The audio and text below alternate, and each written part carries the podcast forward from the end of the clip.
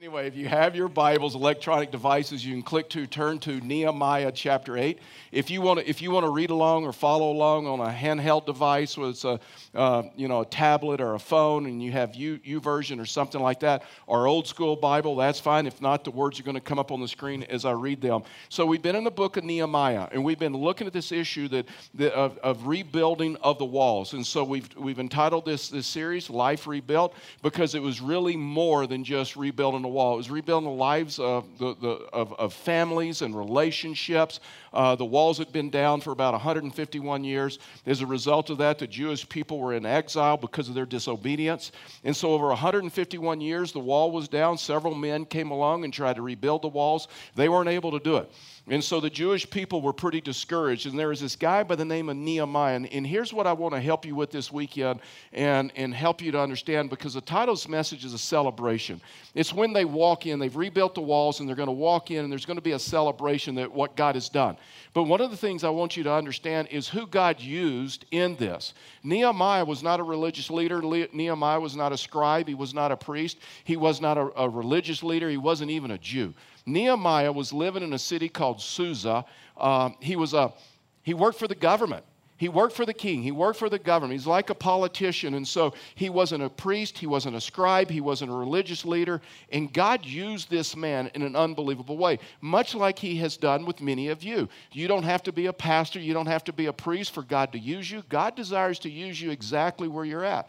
And so Nehemiah was like a thousand miles away. He hears that the walls are down. He hears that the Jewish people are living in exile. And something happened. It, it, it broke his heart. And he, he, he fasted and he prayed and he, seek, he sought God over that. And all of a sudden he realized that God wanted him to go and rebuild the walls. The scripture says, Nehemiah chapter 7, verse 5, it said, God put this in my heart. So this was something that God had put in his heart uh, to go back and rebuild the walls. He got permission from the king to do that. Uh, he, he went, he traveled a thousand miles. He went to, to, to, uh, to Jerusalem gathered all the people around. He casted vision, told them what God had placed in his heart. The people rallied around him. They, they, re, they rebuilt the wall. And now all of a sudden, we come into this place to where they're like there's a celebration. But what really was happening is there was personal revival happening. Something had happened in that period. Something had happened in that season, and people had walked away from God. They had walked away from the church, they had walked away from God, they walked away from the Bible, they walked away from the law in their time, and they walked away. And God brings this man, Nehemiah, in that had these spiritual disciplines, and revival had happened in his life, and it started expanding to other, other people as, as, as well. And so when you look at this story, it's really about the God rebuilding the lives of men and women. It's about revival. It's about people coming back to God like never before. So I want to give you four things that happens in your life and four things that happens in my life when, when, when people come back to God, when people have wandered away from God, maybe they've wandered away from His Word, maybe they've wandered away from the church for whatever reason and they start coming back to God. And then God does four things, or four things are, are, apparent in their life. And the first one is this the Bible is a priority in their life something happens. They see the Bible differently than maybe they've ever seen it before. And all of a sudden, the Word, the Scriptures become a priority in their life. And so we're going to pick the story up in Nehemiah chapter 8, verse 1, and we're going to make it through most of chapter 8 as we end this series on, on Nehemiah, just a celebration. So here's what it says And all the people gathered together at the square in the front of the water gate. And they asked the scribe Ezra to bring the book of the law of Moses that the Lord had given Israel. So here's the interesting thing. So we need to understand who Ezra is, we need to understand who Nehemiah is.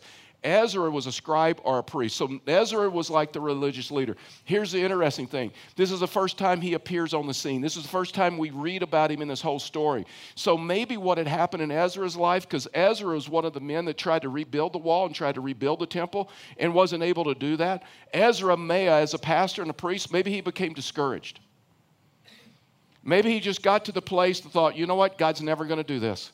God's never going to rebuild the walls. We're going to live in exile for the rest of our life. And so God had to bring Nehemiah, a, a layperson, a person that's not a religious leader, a person that wasn't a scribe or a priest. He gave him a burden, and he brings him from the outside in to all of a sudden re- bring revival. And then Nehemiah, he was like the project manager on this.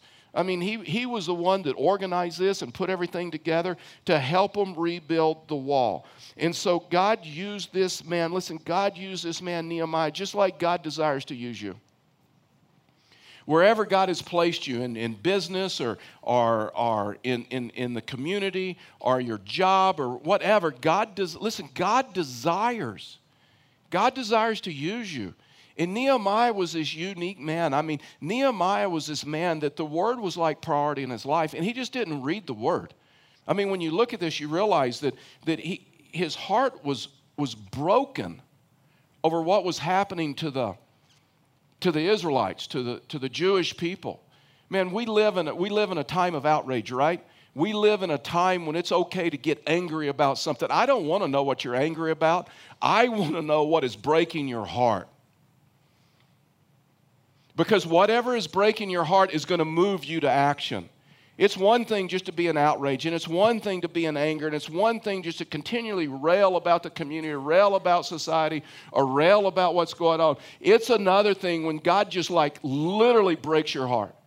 Because it's over what God breaks your heart is what we all of a sudden we get involved in, and we're, we're moved. This was Nehemiah. Nehemiah wasn't angry. Nehemiah, his heart was broken that the Jewish people were living in exile that the Jewish people would be taken advantage of. And it says that he mourned and he wept and he prayed and then he, he, moved, he moved to action when God prompted him.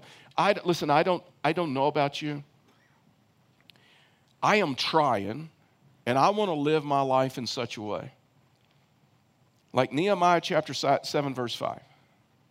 That when God puts something in my heart, I just do it. When God prompts me to do something, I just do it. When God breaks my heart over something, whether it's going on in our city, whether it's going on in, in, in, in relationships or families or whatever, that when God, when God, when, when God breaks my heart, and God puts something in my heart, that I'm just, I'm just willing, I'm just willing to be obedient. And I'm trying to live my life. And we'll talk about spiritual disciplines and so I'm trying to live my life in that way. You know what, I, what I'm learning is a lot of us are, are struggling with joy, and we're going to talk about that. And I get it, and I understand what everything that's going on. It seems like everybody's understaffed, and everybody's struggling to find people to work, and all of those other things. And th- on, on, Saturday, I, I had to go pick up some meds at the, the pharmacy that, that I used, and they were just terribly they were just terribly understaffed, and and uh, and this this this the, the lady that helped me there's a little bit of a complication and she went i mean she went over and above and their line is growing, and, and uh, because she was like the only one. And, uh, and I, I just looked at her, I, I just felt prompted, and I just looked at her and said, Hey, I, I just want to tell you thank you for your kindness. I mean, I, I get it. You're the only one here. And I, I just want to tell you thank you. I just want to tell you thank you for showing up. And she looked at me and she says, You know, thank you so much because usually people yell at me because nobody else showed up with me. And I'm the one that showed up. And I says, Well, you know what? God sees you. And I, I just want you to know that. I just want to tell you thank you for showing up. I just want to live my life in just such a way because I'm telling you, we're living in a time, right? We are living in a time when people are discouraged and people are struggling. Ezra may have been struggling with a little bit of that. You look at Nehemiah, and the scripture says, and all the people gathered together. All of a sudden, it's this picture of unity. It's a picture of unity that the church and the Jewish people are in unity. People are returning to God. And I mean, the, the whole city is showing up. But, but when, I, when I think of Nehemiah's life, and I, I think of Psalm chapter 1, verses 1 through 3, and, and, and that, that kind of sums up his life. And, and here, here's what it says is how happy is the one who does not walk in the, in, the, in the advice of the wicked, or stand in the pathway with sinners, or sit in the company of mockers. And that was Nehemiah, right? I mean, we've looked at that when, when conflict came and opposition came, and when, when they, they, would, they would mock Nehemiah, Nehemiah wouldn't insult them and Nehemiah wouldn't mock them. I mean, when you look at Proverbs, you look at Psalms, and you look at what Scripture says, it, it casts a, a bad light on the one who is willing to mock another. A one who is willing to degrade someone, make fun of someone, because you're degrading or making fun of someone that is made in the image of God. In fact, his Proverbs goes on and says, when you mock someone, you're mocking me. And so Nehemiah wasn't that guy. And then in verse, verse 2, all of a sudden it says, instead, his delight is in God's instructions, and he meditates on it day and night. He is like a tree planted beside flowing streams and bears and that bears fruits in, in its season. And its leaf does not wither. Whatever he does he prospers. So so now all of a sudden the psalmist is writing and says there's two types of individuals. There's one type that gets into this sitting with sinners and, and sitting with the wicked and, and mocking and some of those other things but there's this other guy but there's this other guy that takes God's word and he meditates on it day and night, and that was Nehemiah. When we look at the rhythms that Nehemiah had, for him, a quiet time wasn't just in the morning and grabbing a verse and then starting this day and never thinking about that verse ever again. But Nehemiah would take that verse and meditated on it day and night. So the Jewish people, the reason that they prayed three times a day is to meditate on God's word. They would take a scripture, they would take a verse, and then throughout the day, they would pause and they would reflect on that verse in life journaling, that's actually what I do. When I grab a verse in life journaling, it is not something that I just do in the morning. I mean, I craft a prayer out of that life journaling verse and say, God, because of what I read today, this is how I want to improve my life. Because of what I read today, this is how I want to live more obediently to you. And then throughout the day, to stop and to pause and to look at that verse and say, How am I doing with that verse? And you meditate on it day and night. And then he says, He is like a tree planted, a tree in the Old Testament, just a, a, just a way of, of, of, saying a life, a person.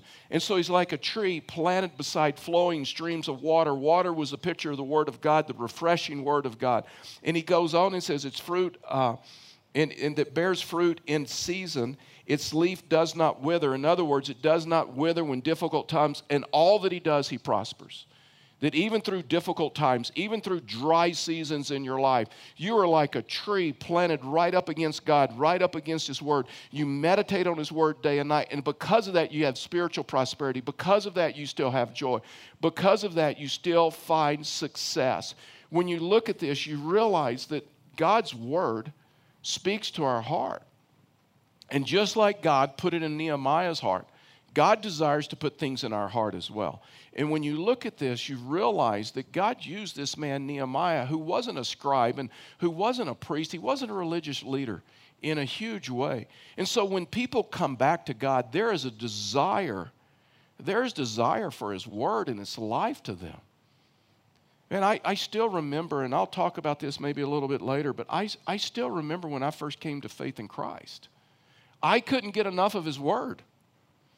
I mean, I, I could not get enough of his word. I wanted to learn and I wanted to understand what does God's word says to me. And so when you look at this with Nehemiah, and then you look at this with Ezra, the people came out and said, uh, Ezra, we, we bring out the law, bring out the word. Ezra had been doing this for 14 years.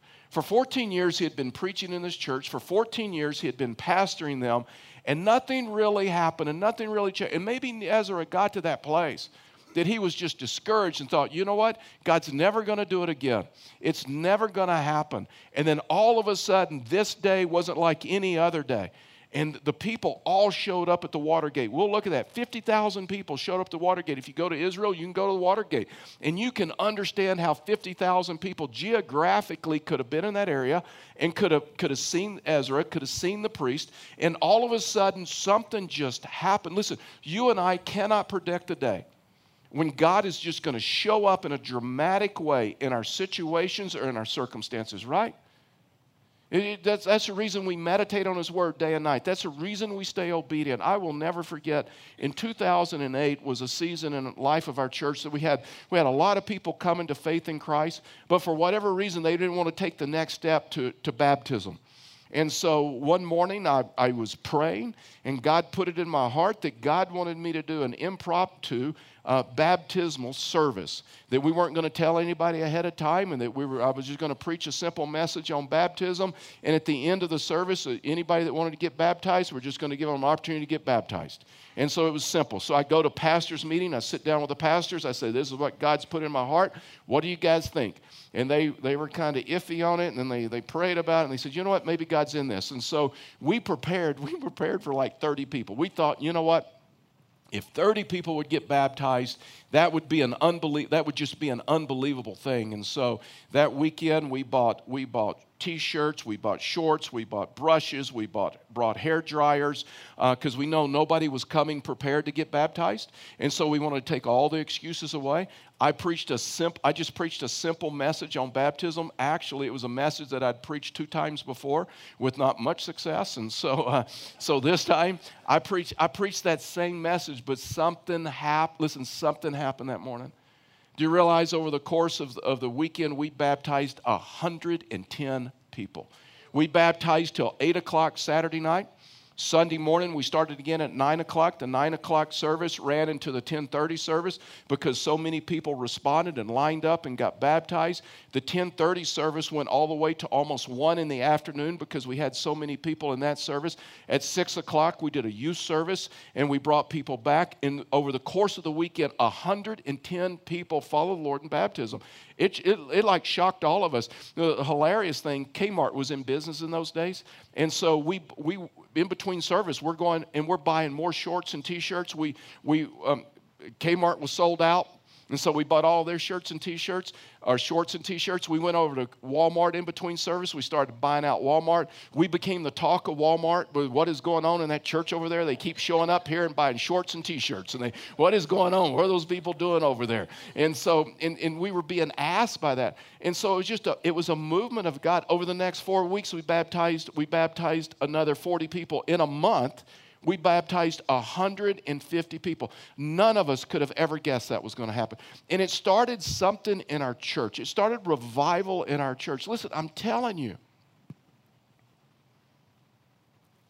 nobody can predict when God shows up. That's, that's why we make a priority of His Word. That's why we make a priority of worship. That's why we make a priority of other things because we can never predict. We can never predict when God is going to show up. Verse 2 it says, On the first day of the seventh month, the priest Ezra brought the law before the assembly of men and women and all who could listen with understanding. While he was facing the square in front of the water gate, he read out of it from daybreak until noon before the men. Please don't miss that. That's a six hour sermon. Nobody says amen. We should do that here. he read out from it from daybreak until noon before the men and the women and those who could understand. All the people listened attentively to the book of the law. So I just want you to understand this. This wasn't a preacher saying you need God's word. This wasn't a preacher saying you need to read God's word. This was the people saying, Preacher, we need God's word.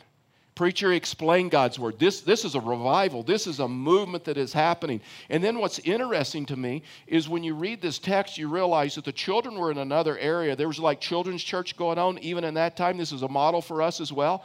And so there was children's church going on where they were discipling children. And then it says there were men and there were women and they were listening attentively to the word and they were understanding the word. And, and this was something that was that, that they were asking for. So the first thing is this is that the Bible is a priority but the other thing is this is that worship is a priority. To where worship is a priority. See, see, that's why we you can you and I cannot predict. You and I cannot predict when God's just going to show up.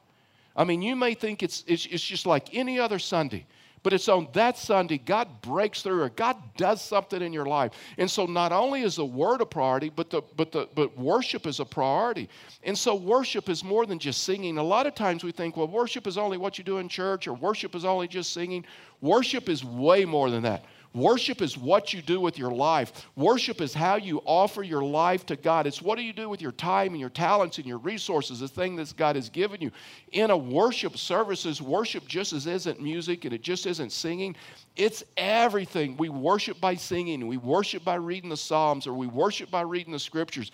We worship by explaining the text or preaching. Worship is literally this, this issue of being willing just to meet with God. Worship is a response to what God is doing in our life. When you look at this, you, for you and I, listen, for you and I to worship, we have to, we have to do something to ourselves to worship. We have to do something to ourselves to, to submit to Him. Uh, we have to make it a priority. We, we, we, have, to, we have to sometimes get, a, get, get past our pride or our arrogance or thinking that we can, we can do it all. We have to do something to ourselves, and you're going to see it in the way in which they worship. When you look at this issue of worship and you look at this issue of God, there is nothing we can do to make God any bigger than He already is. I mean, He's already sovereign, He's already in control, so there's nothing we can do to make Him bigger than He is. But we can change our perspective. Because a lot of times we see us over God instead of God over us. A lot of times we see ourselves over the Word instead of the Word over us. And we can change our perspective. See, a lot of times that's what worship does for us. Whether it's in the singing of the scriptures or whether it's in the preaching, that all of a sudden we realize that God is bigger in our life than we thought. Whenever you go through difficulty, whenever you go through problems, you have to understand that God is bigger than your situation and God is bigger than your circumstances. And one of the ways that we do that is in worship, when we just encourage one another. Sometimes I feel it in worship services when, when God speaks into my life and says, My trust is in Him and I will not be shaken. My trust is in Him and I will not be shaken. And I remember that, you know what, maybe I'm placing my trust in some other things and that's why I'm being shaken. Maybe I'm placing my confidence in my, in my talents or my abilities or the circumstances or the situations, and maybe that's why I'm being shaken. And I need to be reminded that, hey, guess what? My trust. My trust is in Him, and when my trust is in Him, I will not be shaken. And then you look at this and you realize that they, they stood on a wooden platform. Verse 4 the scribe Ezra stood on a high wooden platform made for this purpose. And listen, let me just stop right here. I, I know this is semantics, and I know this probably doesn't make any difference to you. But it makes a big difference to me just in, in, in remembering this. I never refer to this that I stand on as a stage. It's not a stage, it's a platform. And the reason I never refer to this as a stage is because a stage is for the lifting up of an individual for a performance. And a platform is to lift up another. A platform is to lift up him. A platform is to lift up an agenda. And so this is not a stage, this is a platform, and we lift up him because scripture says, If I be lifted up, I will draw all men unto to me. So he is the one that draws. He is the one that draws all men to him. So you look at this and you realize that they're, they're standing up high on a platform. It was also when they opened up the word, it was to help them understand that guess what? The word is an authority over us. The word is over us. We're not over the word. Listen, there's a lot of people think they're over the word, right? And they'll say, "Well, I believe this scripture. I don't believe this scripture. I believe this scripture should be in the canon. This scripture shouldn't be in the canon." And so I'm trying to, I'll decide what's right and I'll decide what's wrong. This was reminding them that guess what? The word is over us. The word is an authority in our lives. And so, so, and they had the Bible, verse 5. And Ezra opened up the book in full view of all the people since he was elevated above everyone as he opened it. Look at this. All the people stood up. So now you know that this is a model for us in our worship services. Now you know why we stand. It's, it's in honor of his word, it's in reverence of his word. It's acknowledging, it's just acknowledging his word. This is a picture that they had a, they had a high view of God's word. They just had a high view of God's word. And they hungered. Listen, you will never hunger for God's word until you believe it is life for you, until you believe it feeds your soul, until you believe that if you just take His word to the very best of your ability and apply it into your marriage, your relationships, your situations, your job, your career, that it'll go well for you. Blessed is the man and blessed is the woman that meditates on his word day and night, because he'll be like a tree that is planted by a stream. And even in difficult seasons, his leaf will not wither. He will not struggle. In all that he does, he will, he will prosper. I don't know about you, but I especially need it in the times in which we live, right? I had never lived in such a confusing time. There's times that I've lived and it may be confusing, but you could kind of understand it. Now you can like understand nothing. And we need him and we need his word. And they stood and worshiped, verse, verse 6. It says, verse 5 all the people stood up, and Ezra blessed the Lord the great. With their hands uplifted, all the people said, Amen and Amen. They, then they knelt. So here, here's changing perspective. Then they knelt low and worshiped the Lord with their faces to the ground. So all of a sudden there was like this physical response, and so they, resp- they responded by saying amen and amen. You may not know in the Hebrew, and you may not know the definition of the word amen. Amen simply means this let it be so. That's all it means. Let it be so in my, li- in, in my life. Let it be true in my life. Let it be lived out in my life. So when the people would say amen, they were, ex- they were especially saying, let this be true in my life. Let, this, let me live this out. And they had this passion for worship. They knelt low and worshiped the Lord with their faces to the ground. In other words, it's this picture of humility. It's this picture of changing the perspective of God to where they're not over God, God's over them. God is over them. I mean, this was huge for the Jewish people. I don't know if you've ever been in a worship service where this has kind of been demonstrated. I've been in some of those worship services of people bowing low to Him and people responding to Him, and it is a moving thing. And so, this group of people, they had a pro- high priority for His Word, they had a high priority for worship. And the other thing they did was important to them D- discipleship is a priority in their life to where discipleship becomes a priority in their life. That's why I'm so excited what's going on here at Fellowship the Rockies. I mean, Wednesday night studies started, and, and, and it, is, it, is a, it is a happening place. And then we got life groups that, that are happening. We got men's studies. We got women's studies. The men's ministry is going to relaunch on October 11th, men's night. That's going to be an exciting night. And so discipleship was important for them. Look at this, verse 8. They read out of the book of the law of God translating and giving the meaning so that the people could understand what was read. And so when you look at this, what good is it reading the scriptures if there's not someone or if you don't understand what it means or how to apply it to your life? And so Ezra, all of a sudden, he's helping them understand that. But when people came back to God, here's the crazy thing all of a sudden their joy was restored. See, they had no joy. I mean, they were living in exile. They had no joy. They had no celebration. I want you to see this, verse 8 or verse 9. It says Nehemiah the governor, so now he's helping us understand, hey, who is this Nehemiah guy? He was a governor. I mean, he wasn't a, he wasn't a priest, he wasn't a scribe, he wasn't a religious leader. God used this man greatly. Ezra the priest and scribe and the Levites who were instructing the people said to all of them, this day is holy to the Lord your God. Do not mourn and weep, for all the people were weeping as they heard the words of the law. Then he said to them, Go and eat what is rich, drink what is sweet, send portions to, to those who have, have nothing prepared, since today is holy to our Lord. Lord, do not grieve, because the joy of the Lord is your strength. Now, many of us know, right? Many of us know, because we got a lot of refrigerator magnets and Hallmark moments, right? That says, The joy of the Lord is your strength, right? And we, a lot of times we don't know the context, we don't know where that is placed in Scripture. This is the only place that Scripture appears. And it appears in a really difficult time in Jewish history. And they came to the place and said, hey, guess what? The joy of the Lord is our strength. That word strength means refuge. That God is my refuge. The joy of the Lord, the joy of the Lord is my, my strength is found in the, in the Lord.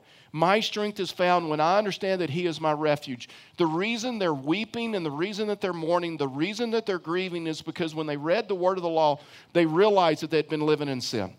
And Ezra, the priest, stands up and says, Hey, quit weeping, quit crying. God has forgiven you. God has forgiven you. You have been redeemed. You are, you are welcome back into the family of God. You are welcome back. No longer weep. The joy of the Lord is your strength. And so all of a sudden they understood this powerful thing that God forgives sin.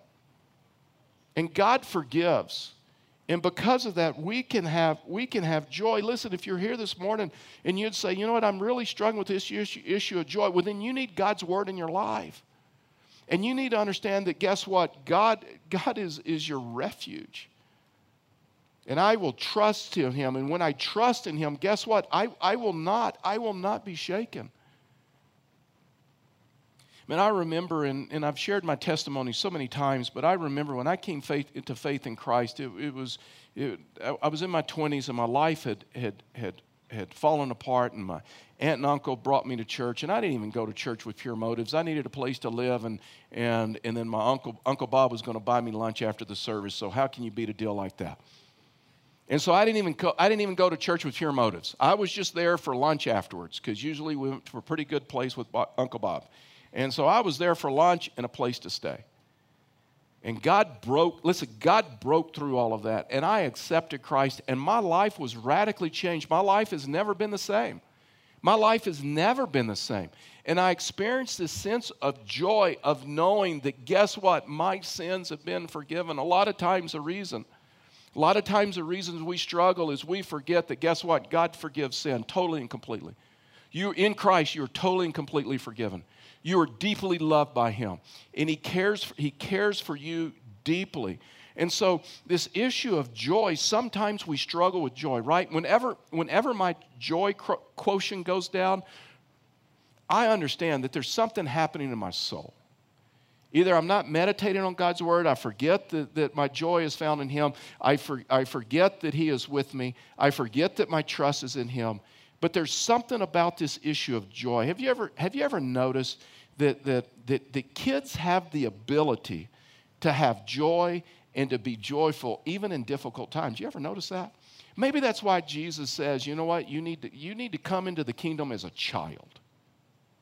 Because sometimes as adults, we get all warped out over stuff that really doesn't matter. You ever been around your kids? You ever been around your grandkids and things are going really bad and they're like, they're like silly happy? It's like, you know, there's this story, Chuck Swindoll tells this story. It's just a hilarious story to me about this, this grandmother who was taking care of her granddaughter.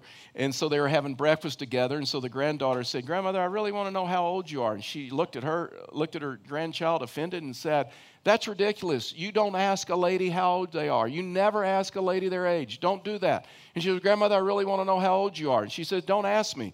And so a little bit later, she started giggling. She said, Grandma, I really want to know how old you are. Please tell me. She says, I'm not going to ask you again. You ask me again, I'll punish you. I'm not telling you. I don't tell anybody my age. And so a few minutes later, the grandmother noticed that her, her granddaughter had disappeared, didn't know where she was. So she started looking through the house. She goes into her bedroom, and there her granddaughter is on the bed with the contents of her purse opened up, and she's holding her driver's license. She's about eight years old, and so she, she's holding the driver's license. She looks at her grandmother when she comes in. She said, Grandmother, I know how old you are. You're 76. You're 76 years of age. And so before grandmother could get mad, she says, Oh, and you made an F in sex. And so uh, there's. Some of you get that when you go home. You're like, what? What? I didn't know they put that on there. And so you'll get that when you go home for some of you. And so there's some, there is something about kids, right? There is something about kids. Sometimes we as adults, we get all warped out over stuff that, if we're honest, really doesn't matter. It really, and so that's why Jesus says, when you come into the kingdom of God, why don't you come into the kingdom of God like a child? Your kids, I mean, maybe your kids are different than mine, but when my kids were younger, they weren't, listen, they weren't ever, fact is, they're still not, they weren't ever stressed if we are going to make the house note, if we're going to pay the electric bill, if we're going to be able to afford groceries. They were never stressed over that. You know why? Because they just, they just thought mom and dad will take care of us. They were never stressed. They never carried any stress. Maybe we should be like that with God to where we come to the place and we're not stressed because we know we got, we got a father, we got a heavenly father, and he's going to take care of it. And guess what? We're going to meditate on his word day and night, and we're going to be like a tree planted by streams of water. And even in drought, even when the country goes through drought, drought guess what? Our leaves are not going to wither. And we're going to spiritual, we're going to prosper even through difficult times. Because we're and we're going to continue to have joy. The last thing is this is just lives are changed Verse 11 And the Levites quieted all the people, saying, Be still, since today is holy, don't grieve. Then all the people began to eat and drink and send portions uh, and had a, have a great celebration because they had understood the words that were explained to them. On the second day, the family heads and all the people, along with the priests and the Levites, assembled the scribes Ezra to study the words of the Lord. And all of a sudden, dad started like being the spiritual leader of homes and they started leading their family and started leading their family. When you look at this, you realize that, that they got involved, mom and dad, in the leadership of the home, and they started discipling their children. They started helping their children. See, that's why family ministries mean so much to us here at Fellowship the Rockies, is we come alongside of moms and dads and helps them in this issue of how to spiritually disciple their, their, their children. And when you look at this, you see that they had this unbelievable joy. Watch this, verse 17. The whole community that had returned from exile made shelters and lived in them. That's a way of worship. The Israelites had not celebrated like this from the days of Joshua, son of Nun, until that day. And there was what? There was tremendous joy. There was tremendous joy when they realized that guess what? We have been redeemed. Guess what? God saved us. Guess what? God has forgiven us. We are, for, we are forgiven people. And God did something in such a way that we never thought. We have seen, we have seen a movement of God. Listen, I'm telling you, we should be able to experience tremendous joy. We should be able to come to the place and just understand that guess what? We have a heavenly Father that cares for us. And I don't know about you, but I, I want to be more like Nehemiah.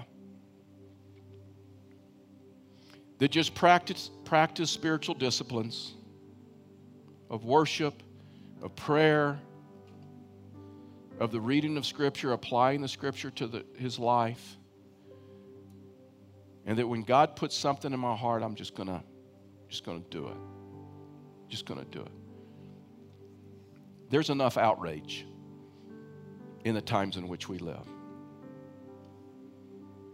There's enough outrage. Anybody can be angry over anything, anybody can be outraged over anything, but what has God broken your heart over? To where you're actually getting involved in doing something like Nehemiah. Would you bow your heads with me and close your eyes?